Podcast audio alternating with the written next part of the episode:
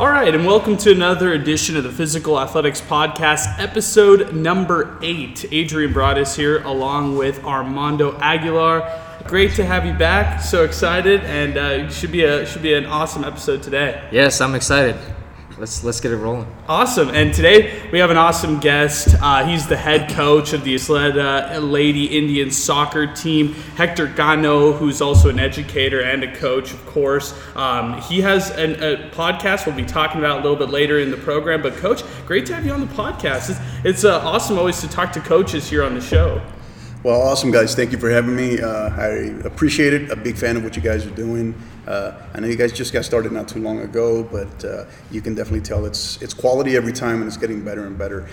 So to be able to be asked to be here, it's awesome. I'm humbled. I appreciate it, and looking forward to having some fun. Coach, how'd you get started in soccer? Tell me a little bit about your background and everything. Yeah, well, that's see if I can give you the Cliff Notes version. So, be long when you need to. Yeah. So been playing since I was young, since I was little, was a multi-sport athlete, kind of gravitated away from the sport, kind of during high school when I started to also, I had a boxing career for a while. I was, challenging there for a while towards the Olympic trials. Obviously, it didn't come to fruition, the 96 Olympic trials. After that, joined the military, and during my time in the military is where I really started to gravitate or navigate back to the game. A little bit started playing on some base teams, some varsity teams, and then it kind of went up from there. I started to play with some all-star teams, you know, and by this point I was in Europe. I was stationed in Europe, and then ultimately found my way on semi-pro teams in Europe, and then also kind of started helping out coaching. Next thing you know, I kind of got the coaching bug, and then that's where the coaching bug was kind of implemented. It was still delayed because of my active duty military career. And then I ended up,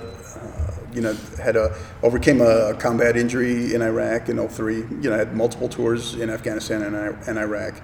And this was back in 2003. And then from there, I came back, found myself, I was stationed, I received a special duty assignment at the Air Force Academy. So while at the Air Force Academy, I was a senior military training instructor there. And also, I came on as I got asked to be an assistant coach. Then I became a head coach at the prep school, the Air Force Academy Prep School, which is there on the Air Force Academy. So, and it's not a high school. It's a post-high school graduate 10-month readiness prep program for the actual Air Force Academy. So it's a big way where a lot of eventual, we call them cadet athletes there, they end up actually at the Air Force Academy. They start at the prep school. It kind of indoctrinates them into the military, the rigors of military, the military lifestyle, the military training, and also the rigors of the academics, at the Air Force Academy, which is essentially an Ivy League level, academic program there. And so did my time there, and I ended up along the way. Was selected, was hired as a director of soccer operations, then assistant coach, and a recruiting coordinator with the D1 women's program there at the Air Force Academy. And then from that point, that's when I started to realize, okay, this is really ultimately what I want to do. So retired in 2014 from active duty, and then ended up in San Antonio. I was at grad school at University of the Incarnate Word there in San Antonio. And while I was there, I had been coaching club in Colorado while I was at the Air Force Academy also, and then coaching club in San Antonio. And then I found myself, I guess by accident, ended up at a high school there, a private school, Saint Mary's Hall, which is the school in San Antonio in terms of academics. And it's one of, they're known for their women's soccer program and also their lacrosse program. On the women's soccer side, they're regarded as there, we were still, when I left there, we were still trying to verify and finalize, confirming that it was largely regarded to be the, it was thought to be that it was the oldest girls soccer program in the state of Texas, public or private. So, so yeah, and Saint Mary's Hall started as an all girls school. So from there, did 5 years there where I was the director of soccer there, the varsity women's soccer coach. Had some success, made a run, a couple of regional titles, lost in the state semifinals in I think 2017. So we had some good success there, and then came back to El Paso for family because I had been gone since I left here in January of '97, and came back here and was lucky enough to be selected for the opportunity to teach and coach at Ysleta. Man, what a story! I can't believe that you made your way all the way back here to El Paso after such a long journey. I mean, I have so many questions for that. First off, I mean, in San Antonio, what is kind of the difference that you've seen with the level of competition here in El Paso? It's an interesting question because it's very similar and yet very different. In terms of the talent, very similar. The style of play, generally speaking, very similar. In San Antonio, I was just having this conversation with a friend of mine the other day. In San Antonio, especially on the boys' side, they've had a lot of recent success. On the private school side, you've had Central Catholic. They've won, I believe, 4 straight TAPS titles, including beating Cathedral in last year's state title. Yeah. And then on the public side, you've had Lee High School. So Lee High School and Central Catholic, at one point over the last, I want to say, 2 years, they were ranked number one in the nation at one point. So very good, very very good on the boys' side. On the girls' side, also a lot of talent. You've had some teams that have been able to, just not break through, knocking on the door, but haven't been able to break through yet. But they've been advancing and they've been doing better. Here in El Paso, in my short time back, what I've noticed here is, on the high school side, lots of talent. Obviously, you've seen it kind of very similar. On the boys' side, you've seen, in the last, inside of the last, what is it, I guess, year and a half now, you've seen, Sanelli win, I think, was it 3 straight or 2 straight, I think, state titles at the 4A level. And then I got to see my alma mater, Bel Air, win there in Georgetown last year. So, on the girls' side, we definitely have some programs that are strong, that are solid. You have at the 6A level, you have Franklin there. At the 5A level, you have El Dorado. These are teams that we just so happen to play in one of the toughest regions in making it to state, because you got to go through that. You got to go through that DFW region. That's really tough. Which is tough. Dallas Fort Worth, Dallas especially. You're talking about one of the probably top 3, maybe 5 hotbeds in the nation, mm-hmm. In talent, especially on the girls' side. So, what I've noticed that's different here versus San Antonio, so a lot of similarities, but what I've noticed that's different is, I guess, not entirely really at the high school side, but when I look at the game across the board, maybe even on the club side, is for lack of better words, is the leagues. The leagues that a lot of clubs play in is you could say it's very disorganized. You could say it's hard to kind of get your a clear-cut path in terms of development and trying to grow our players and more exposure. That's a battle, and some of it is also compounded by the fact that here in El Paso we're basically on an island. So that kind of compounds it a little bit. So yeah, I think that was kind of one of the things that I noticed here in my first year here, and I think that with the right coaches, with the right younger coaches, kind of a newer style of thinking, a newer style of not just development of the game, but also in terms of exposure, mm-hmm. and you know, showcasing our talent, and I think not wanting to be, trying to be more inclusive rather than exclusive. And hey, no, these are my players. You know, don't talk to them. This is my, you know. So that's some of the things that I've kind of been in talking to coaches, to directors, athletic directors, you know, high school coaches, club coaches. Those are, I guess, a ton of similarities, but in terms of the organizationally and just operationally, that's where I see the big difference, you know. So, but it's still have hope for the future. So, I have one question for you, Coach.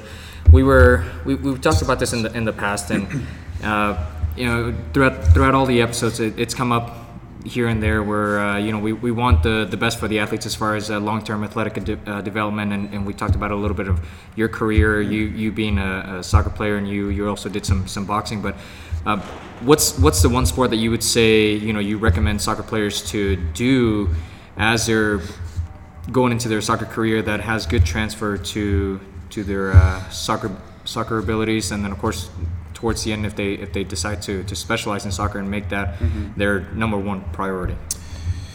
Yeah, well, in terms of cross-training, I guess it's kind of what you're asking. Yeah. You know, I used to think I kind of knew the answer to that, and it was kind of funny.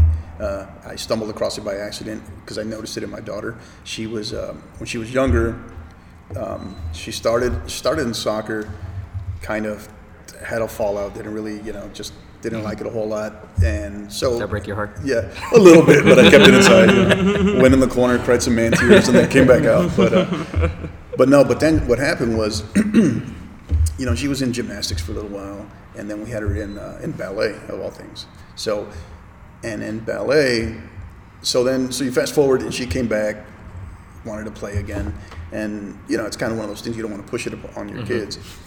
But what I noticed was that all those mechanics from kind of ballet, the footwork, the agility, the balance, I started to see it. Yeah, the coordination. You started to see it. So anyway, I think I kind of was like, man, well, I guess dance, not just necessarily ballet, but dance makes a lot of sense. Sure. It's not the one that comes to immediate mind. But then what happened though was when I got to San Antonio, Saint Mary's Hall. You know, we have a it's actually the only field hockey program in San Antonio, right? Girls field hockey, and I could see so many similarities. You know, it's like that. I don't know. You see the elements of obviously soccer, some hockey, some ice hockey, and then the way it's designed and laid out. You see some of the I guess basketball, kind of, you know. So yeah, I think and basketball seems, in terms of angles, you know, you talk about triangles, moving triangles. Basketball is one that seems to make a lot of sense in terms of the transfer of tactics, right? So yeah, I think it's more of a matter of, if you place, you know, there's certain mechanics and the physiological components, you know, biomechanics, but then there's also I place a heavy emphasis also on the development of soccer IQ, you know, and tactically, you know, I was just having this conversation with a coach in San Antonio on Twitter the other day about, you know, she posed the question, hey, you know, I got players, they're technically not bad. She's a JV coach. They're technically not bad, but, you know, I don't know how much possession we're really going to be able to play. So what should I focus on, or what can I focus on?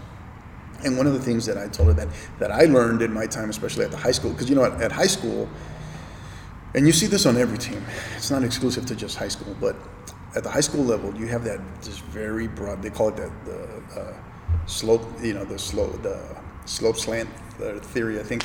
And so essentially what it is you got these high level performers, and then, you know, high level experience, and then you got these kind of beginners. They may be athletes, but technically they're limited, right? So so one of the things that I started to notice was one of the ways that we can help them, and we do the best we can to develop them technically, but tactically we can develop them rapidly by an heavy emphasis on soccer IQ. So we're talking about the layout, the X's and O's, right? The the triangles. You start talking about the formations, roles and responsibilities of whether you're a defender, mm-hmm. whether you're a midfielder, the groups, right, the forwards. And then one of the biggest things that they don't do enough across the board is watch the game, you know, which amazes me. I believe it. Yeah, it amazes me. They don't watch the game enough. And in that aspect, you know, my poor old daughter, she's stuck because I have her sit down with me all the time. And now she does it on her own, actually. So we'll sit down and we watch. We were watching the last... Do you call it let's watch film? Yeah. Let's go, honey. Let's watch film. Yeah. Well, she's learned to watch the game a little bit more like a coach in terms of not just follow the ball where the ball goes, but hey, pay attention to what's going on away from the ball, right? The decision making. So and she's done great. She's had a ball. We were watching the SEC Women's Soccer tournament last week, and so those are some good games, some good upsets too. So. I think that's a big part of it also. Okay. Yeah. So where do we even begin to talk about how crazy this year has been for you as a coach? Yeah. Well, you know, the interesting thing, it's pretty awesome being in here with you guys because next week we're finally, you know, November 30th is the actual start of, it's the first day of official practices by the UIL for Texas soccer. And so we're excited there. We're finally going to get to it because the last time I was actually on the field, with my girls was March 13th, our last game of the regular season versus Eastlake. So thank goodness you guys to complete a season. Yeah. I mean, only because we didn't qualify for the playoffs. Oh. Had we qualified for the playoffs, okay, maybe not. That's spoke too soon. No, it's okay. Had we qualified for the playoffs, I think we would have definitely. You know, a lot of teams they didn't get to finish playing the state playoffs, so that was a tough part. But yeah, we're excited. We're year two, mm-hmm. and I think that they're still adapting to me as much as I'm adapting to them. So this year has been very, there's only really one word that comes to mind, unprecedented, right? Mm-hmm. So, and I think the main thing, it's been tough on our players, on our girls, on all our kids, right? All, school age kids. But I think if anything, where in the long term, where I think this might help them is just the flexibility and the being able to handle adversity. Everything we just told you yesterday, we're not doing that anymore. We got to do this now. It's because it's constantly changing, change. It's not even good enough to say that it's changing by the day because it's literally seems like it's changing by the hour. Yeah. So, and our kids, I will say this is, despite all the virtual workouts, all the meetings we've had, all the different practice plans and everything I've thrown at them. I've said, hey, we're going to start October 26th. No, we're going to start November 9th. No, hey, it's November 30th. Yes. And not a single complaint from them. So I've been very proud of them as well. 2020's been, I've been teaching virtually from home. And I think my kids, my family, they'll be glad when I'm out the house because they're ready. They're ready for me to go. They're just like, there's no virus out there. You can go. Oh my gosh! So, I think you mentioned you've only this. You're on your second year, and you've told me this before, but I think you're really turning things around with that program. You mentioned to me that just between last year and this year, you've had 7 athletes get 42. Is that correct? 42. Yes, sir. It's actually it's up collegiate to 42. Offers. Mm-hmm. Wow. I mean, so you're completely turning that program around. What has been the biggest change that you've implemented in that program to get to this point? Well, I think from turning the program around and then the kind of the success that they've had in terms of college offers, they're not mutually exclusive, but they are two different conversations, mm-hmm. right? But because I think I placed so much of an emphasis on,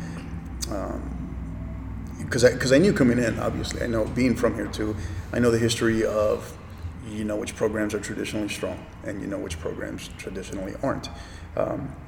And Ysleta has had some success, but we're also talking about 15 to 20, 25 years ago, you know, and more of the majority of their success had been at the 4A level. Mm-hmm. So I knew coming in that it was going to be a complete rebuild, and that it was going to be heavy lifting on the culture implementation side. But I think the big thing was from day one is, and you have to set the standard from the very beginning, right? Because if you don't, if you try to do it after 2 to 3 days, 2 to 3 weeks, it's kind of too late. So, okay. and I was direct with them. I was, you know, I came here to affect change. I came here because, and what I told them was like, look, you've tried it your way, and it's kind of gotten you here.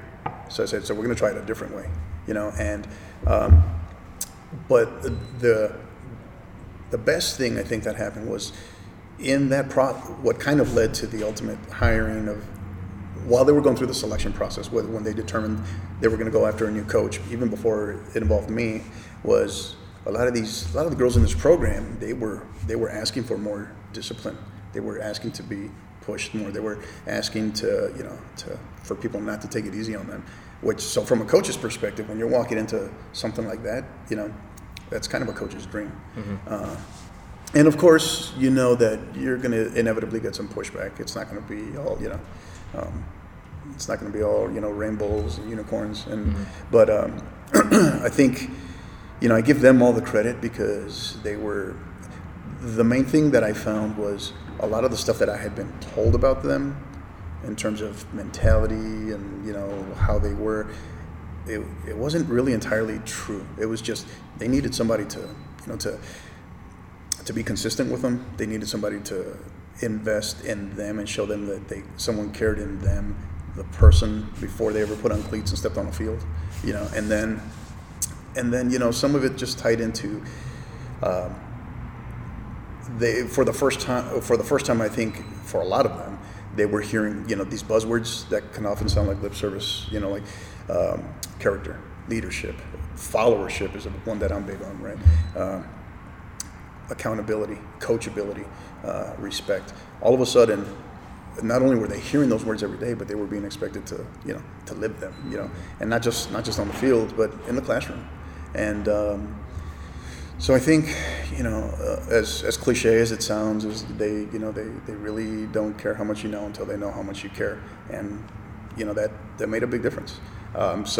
But in terms of the offers, you know, I quickly recognized that hey, there's some talent here. There's you know, one of the things you notice with a lot of kids from this region is and why coaches like to recruit this region is because it is so much easier to recruit, you know, your DFW, your Austin, San Antonio, Houston areas, because it's all right there. We're all within about, you know, 3 to 4 hours of each other.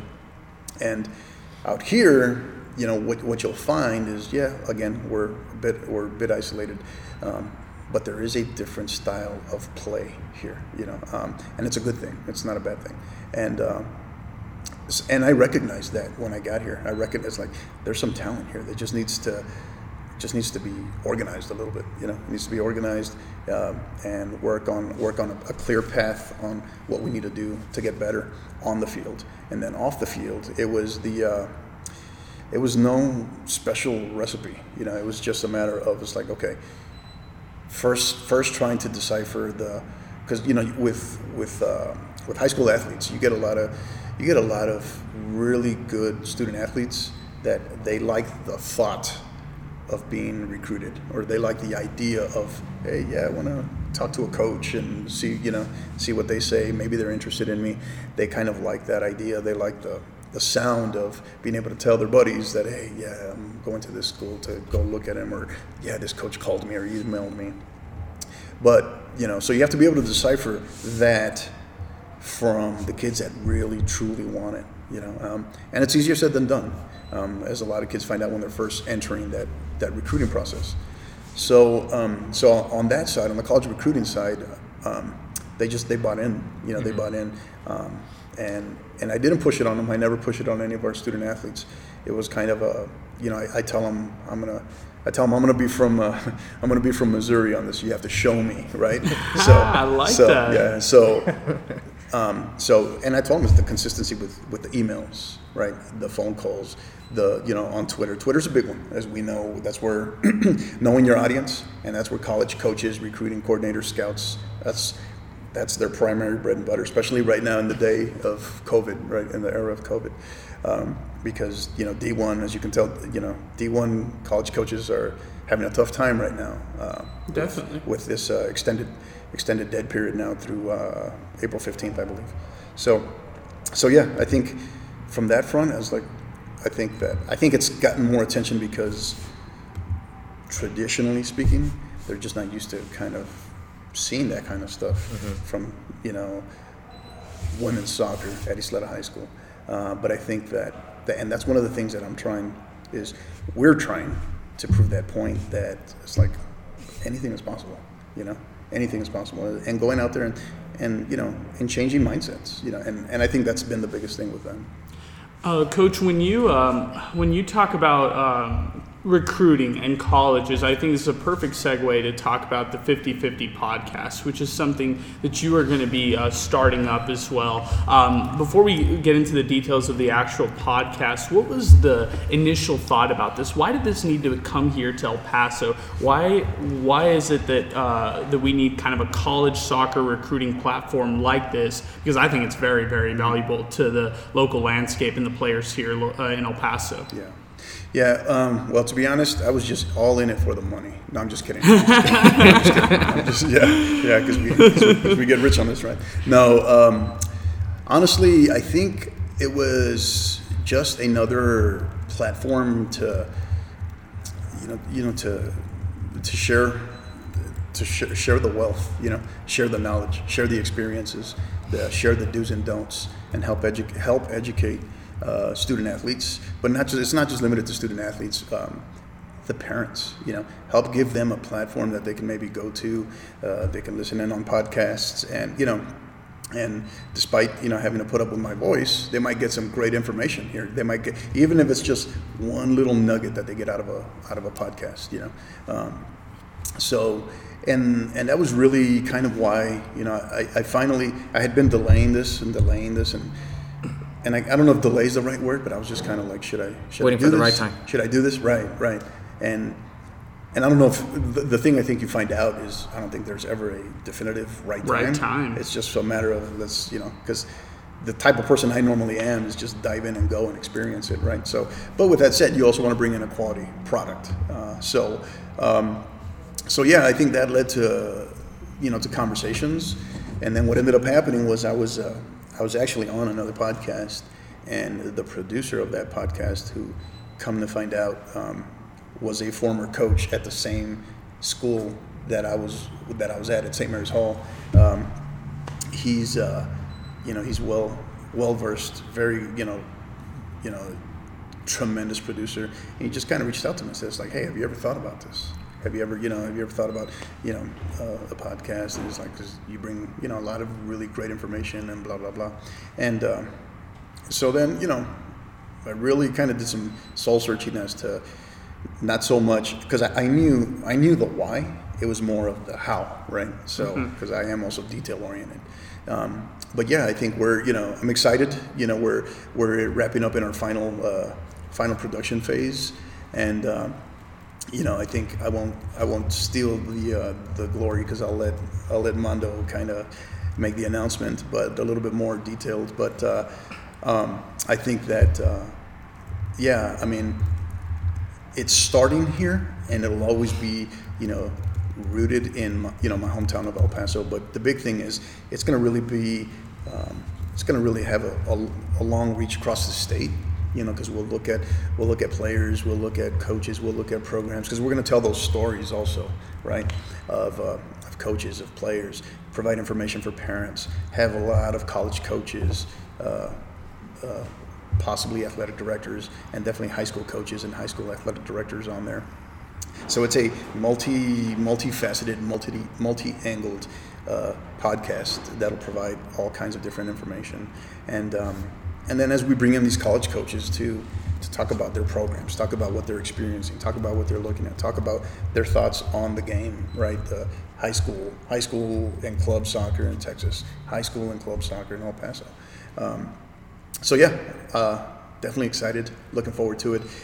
Launches, first episode should be out, hopefully no later than December 15th. That's what it's looking like right now, and I'm excited. Yeah, it's awesome. Congratulations. Thank you. Yeah, I do want to say that, you know, we will be, I'm very excited, this company, Physical Athletics, we will be partnering and being the title sponsor for the 50/50 Podcast. And I want this to be a unique partnership where, you know, our goal has always been here to help athletes as much as we can, whether they're in middle school athletes, high school, collegiate, whatever it is, we want to help them as much as we can. Mm-hmm. And the many conversations that I've had with Coach Gano, you know, quickly let me know that he has the athlete's best interest at heart, and he also brings a very unique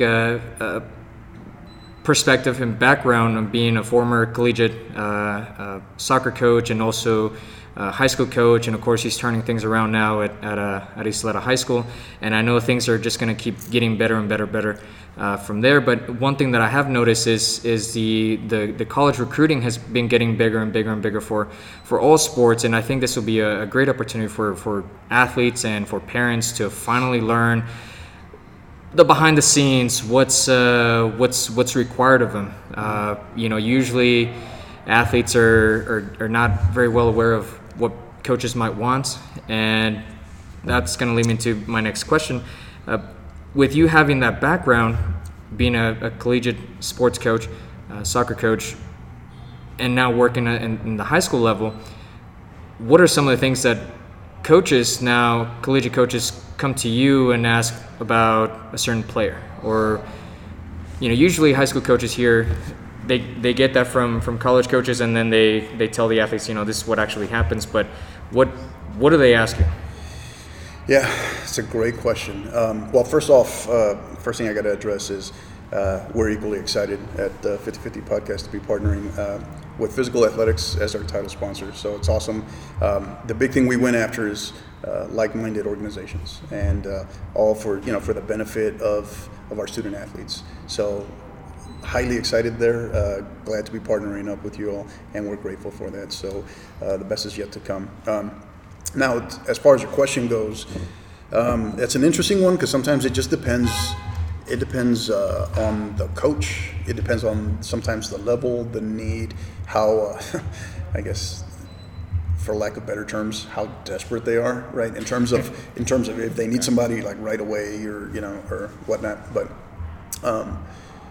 you know, what my conversations with a lot of college coaches across the board, what doesn't matter is it's the building the relationships. And I think that what they ask sometimes is like, hey, give me your strengths, give me your weaknesses, give me your film. You know what? You know, I try to, you know, you advocate for your student athletes. You let the film kind of showcase itself, and then you try to. What I try to hit on is if they've had a conversation. Whether they have or haven't had a conversation with that kid. And even if they've already seen their film, maybe they see their soccer resume in front of them. You know, the GPA, the SAT, ACT score, the class rank, the leadership. What are they involved in as far as club programs and, you know, in the school or in their community? And that's what I kind of try to hit on, is the leadership aspect of what else is this kid doing? What else is the student athlete doing? Or, you know, the days in, if it's one of my own personal student athletes, what are they like day in and day out, right? Consistently, you know, not just, you know, in the classroom, personality, the stuff that film isn't going to be able to tell you, the stuff that a soccer resume might not be able to tell you, the stuff that a 10-15 minute conversation with a super shy student athlete on the phone might not be able to tell you. And that's what I share with them. It's like I give them the additional background information. So it just depends, because, you know, some of it can be, there's layers to it, because some of it, like, I can provide a ton more for my personal student athletes at Ysleta Whereas with some of the student athletes that I'm working with, you know, consulting across the city, and it's getting to that point now across the state, and in San Antonio, in Austin, and some in the Lubbock area as well. It's me getting to know those kids better for that very reason, because are they a high character kid? Are they a leader? Will they be humble enough to be a follower when they come in as a freshman all over again?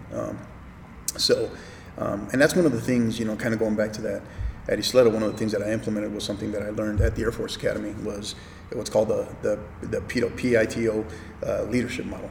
And what it is it's essentially, it's a four-tiered system. So as a freshman, what followership really means is personal leadership, right? Personal leadership is, can you first lead yourself as a freshman, And that's rooted in the, the 5 R's, the right place, right time, right uniform, right attitude, ready to do the right thing. Can you do those things first, right? So, because why on earth would anyone else follow you if you can't even show up to practice on time, right? You can't be in class on time. So, and then sophomore is a little bit more leadership, helping the freshmen. Juniors overlooking, being leaders within the program for, the JV and leaders on the varsity. And then seniors are expected to lead. It's not enough to just lead on the varsity or in our program, but also within the school, So, I think that those are some of the things that they sometimes ask, and that's also sometimes where I kind of steer the conversation is, and inevitably, there's no getting around it. We still talk tactics, we still talk, technical skill, technical ability, but we also talk our job in showcasing our student athletes is, one of the things, there's a famous Jimmy Johnson quote, I'm not even going to attempt to say it right now because I'll get it wrong, but it's along the lines, if you treat a player as he is, he will remain. But if you treat him as what he can be, he'll. That's why I'm paraphrasing here.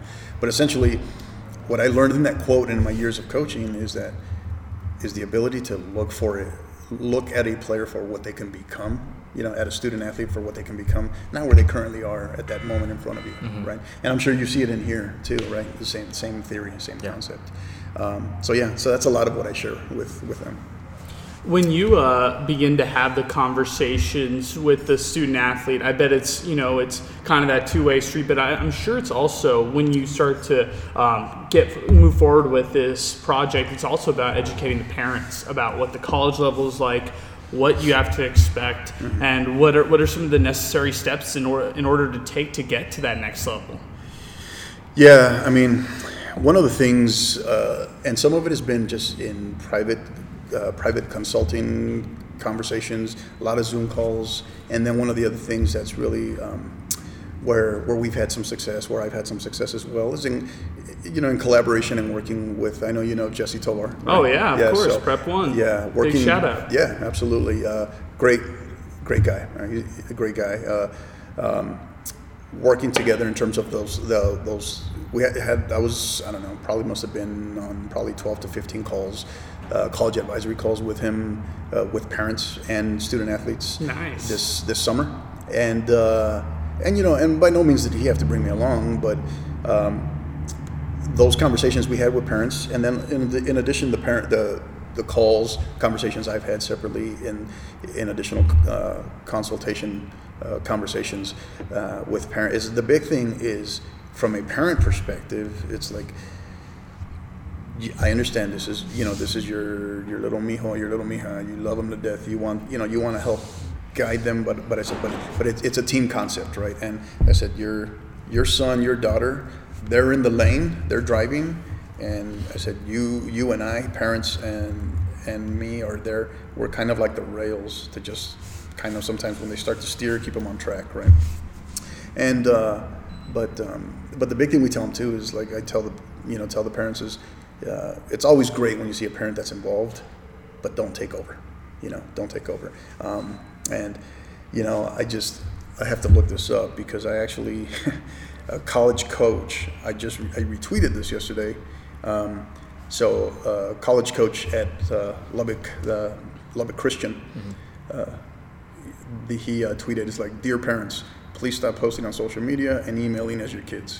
Coaches want to get... The problem is you start to see these parents, and I get it. It's their kid. They want to promote their kid. Yeah. They want to showcase their kids. Right. They want to get them in front of them, especially, and they think on social media. But when you see the parents tagging all these coaches and, you know, a long string of threats, it just doesn't look right. And it's tough. I mean, we're in uncharted territories in just social media. We're not even throwing in the pandemic in this mix. Mm-hmm. But when you're talking about college recruiting at another level, you have to do it in unconventional ways, especially now when you now throw back in the pandemic, because you can't rely on as much film. Well, I mean, you guys had last year to rely on for your sport, but other sports can't rely on other film. And you have to be kind of your own marketer to these college coaches. I'm speaking like Jesse Tovar right now. Yeah, no, but it's very true. I mean, I think it's so clear-cut, obvious when you look at it that I think it's real easy for student athletes and parents to just look right past it, you know. But it's true, and keeping the philosophy, keeping it simple is, and the reason why I mentioned that tweet was because he said he finished it up with let coaches get to know your kids, right? And it goes back to all that stuff that I shared, right? The personality, the background. What is this kid really like? Is this going to be a kid that I want in my locker room? You know, they're the ones going to college and playing for them, not the parents. And and on the consulting side, when I'm working with student athletes, you kind of start to wonder. It's like, man, well, does this kid really want it, or does mom and dad really want it? You know, and that's and in those initial, a lot of those initial consultation calls. That's what you're trying to figure out, So, because for every I'd say 10 kids, 10 student athletes that I meet with that say they want to get this started, probably, I'd say about 7 to 8, you'll hear from again and say, hey, I want to get going. And then of that 7 or 8, probably, 4 or 5 are still at it a month from now. And then, if you fast forward, 3-4 months from now, in terms of having that stamina, because it's called a college recruiting process. It's not a college, recruiting moment. So, if you fast forward 3, 4, 5, 6 months down the road, you're lucky if you have 1 or 2. Really? Yeah. That many jobs? Is it because it's such a daunting? Does it dawn upon them that, I'm going to leave town, I'm going to go, we were talking about Genesis. Can I throw a guess? Is it just the lack of wanting to do it, to put in all the work? They see all the work that's in front of them, and it's just like, man, it's just too much. It's tough. I don't know. It's tough to give an overall, just a general blanket statement on that. But I think I don't think you all are wrong. I don't think, what you find sometimes is a lot of things happen is, a kid that you spoke with in March, by the time, like right now, the obvious one, the tough one would be, especially for these class of 2021 kids that are about to graduate, and either don't have any offers or have limited offers, or, it's one of those things where they kind of start to wonder, well, we're in a pandemic, I can't play right now, I'm not generating any more film, what do I do? And you kind of, on my end, you kind of start to sound like a broken record when you're telling them and telling parents is you have to continue with the phone calls. You have to, your Twitter profile, you have to continue to be active. Just because you don't have film or you don't have any new film to post doesn't mean you can't show your IQ for the game, right? You can retweet and speak on something. And these little character nuggets, these little things, that's what coaches are looking for. That's it. Because they're going to look at film, they can look at all the black and white stuff, film, GPA, all that. It's like, but what's the? I'm losing the word here. I guess all the stuff it's harder to see. That's what they're kind of looking for, and it is going to be tough. So I get it when you're a 15, 16, 16, 17-year-old, 18-year-old. Up to this point, it's the biggest decision they've made, right? And sometimes it can be a daunting task. It can be overwhelming because it's like, man, I got to email this you know, this coach again? It's like, I just emailed him, you know, mm-hmm. I just, you know, and that's where, you know, to answer, you know, Mando's question earlier is that's where I think my experience comes in a little bit, because I can give the exact, hey, this is what a college coach is doing. I said, right. Why, how come in the subject line I should put my name, where I'm from, my graduation year? I said, because sometimes college coaches are overwhelmed. College coach, the recruiting, the kids, the number of emails that they get, but when they see something that they like, you know, so the do's and the don'ts, all that stuff. But I think a lot of it too is with student athletes is somewhere along the way, sometimes things change. You know, priorities change, or they start to realize that, yeah, I don't, you know, they're asking, this coach is asking me if I'm going to come on an official or an unofficial visit, if I want to come look at the campus. Their admissions is asking this, I got to submit this, I got to submit an application, you know, this or that. And then after a while, what you really find is that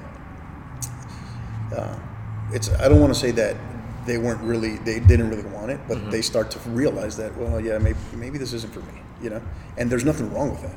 There's nothing wrong with that, but it's also a matter of, you know, as a consultant, and then with your parents, it's like, be honest with yourself, be honest with your parents. That's the things we tell student athletes. Mm-hmm. And, you know, and yeah, I don't think there isn't a single one, but I think one of the things that's improved, you know, with the student athletes that I've been working with, and what I've seen across the city, kind of what you alluded to a little bit, is that you're right. I think that is there are some good people that are doing the, you know, the college recruiting process, that are supporting it correctly with the right intentions. And you're seeing that. It's showing in the talent, you know, across the city in multiple sports. So definitely way better. And of course, Twitter didn't exist back then when I was in high school, like many, many moons ago. But I just don't remember it being nowhere near or hearing as much as activity as you do now here. So there is a lot of talent. There really, you know, there really is. So it's exciting.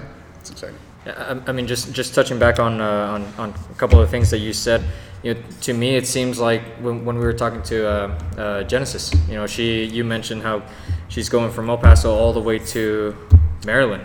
I mean, that a lot of times these athletes are getting offers maybe not even from the state of Texas or from New Mexico. They might be getting offers from across the country, East Coast, West Coast, and, you know, on top of it being a daunting task, just being that far away from home, it could be somewhat intimidating if they're hoping to perhaps get, you know, recruited by either UTEP or just somewhere that it's maybe 4 to 6 hours max, you know, away from home. Mm-hmm. So. Yeah, it's a great point. I mean, that one, which a lot of those conversations, especially those initial conversations we'll have with student athletes and parents, is. You know, you have a kid, you know, we'll just use the sport of soccer for right now. You have a kid that he or she loves to play the game, right? He or she would love to play at the next level, right? Just on the surface, right? They just want to play, right? And if they can also go to college, you know, awesome, right? But then they haven't really processed or the thought of what goes into it in terms of, okay, what you start asking the questions like, what, you know, what's your field of study? Have you even thought about that? You know, do you know what you kind of might want to do? Is geographic location, you know, does that, you know, how much does that matter? You know, how much does that matter? The level, you know, you have a lot of, one of the biggest things where I spend a lot of my time is deconstructing the D1 or bust mentality. You know, the Division I or bust mentality, because there's so much more out there. You know, there's so much more out there, and what, you know, from the geographic location perspective, I'm honest, and I tell every one of the soccer players I've spoken with, and I'm very honest with them. I said, look, you need to know this, whether you think it's right or wrong, agree with it or disagree with it. You need to understand this. You need to be aware of this, and the parents too, is that. One of the knocks on student athletes from this region, from El Paso, is that, hey, they don't want to leave home, or first chance they get to come back home, they'll come running back, they'll get homesick, right? A lot of them will, and you know, and especially, and I tell them, and for whatever reason, I said that just seems to be the rap that a lot of them get, you know, and especially female athletes, right? Mm-hmm. So. And I said, do I think it's the absolute truth? No. But I said, but that you need to be aware of that's floating out there. And I tell them, I tell every student athlete, and especially my own, Ysleta, is like, whenever you go through this process, it says you have to give each and every coach the absolute, treat them the way you'd want to be treated. Mm-hmm. I said, because you're also you're not only a representative of Ysleta High School and our school district, I said, but the game here in El Paso. And if you leave that bad taste in that coach's mouth, I said, at a minimum, they're never going to come back to Ysleta. But they may very well never, want to invest in El Paso again. So there's a lot out there, There really is a lot out there.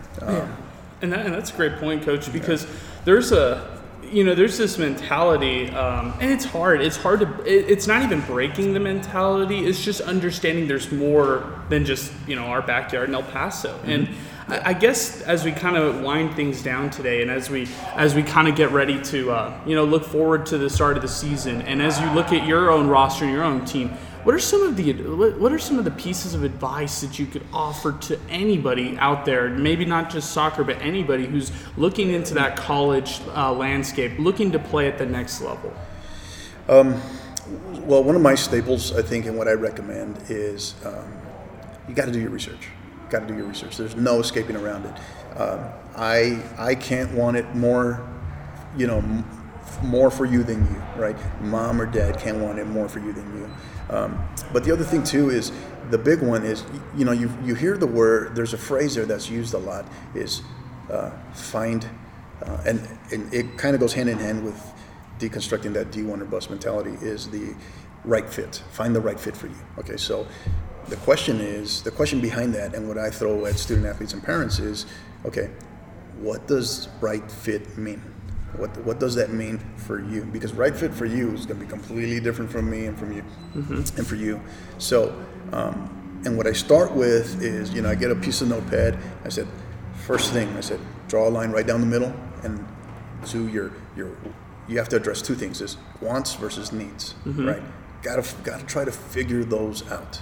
Right, and then so those needs become what I call your non-negotiables, the things that you will not break away from. That's what you're looking for in a school. So once you start getting that down on paper and conversations with not only myself but also with with parents, honest conversations, those reflective conversations, deep thinking conversations, that's what can help start putting a student athlete on the right track in terms of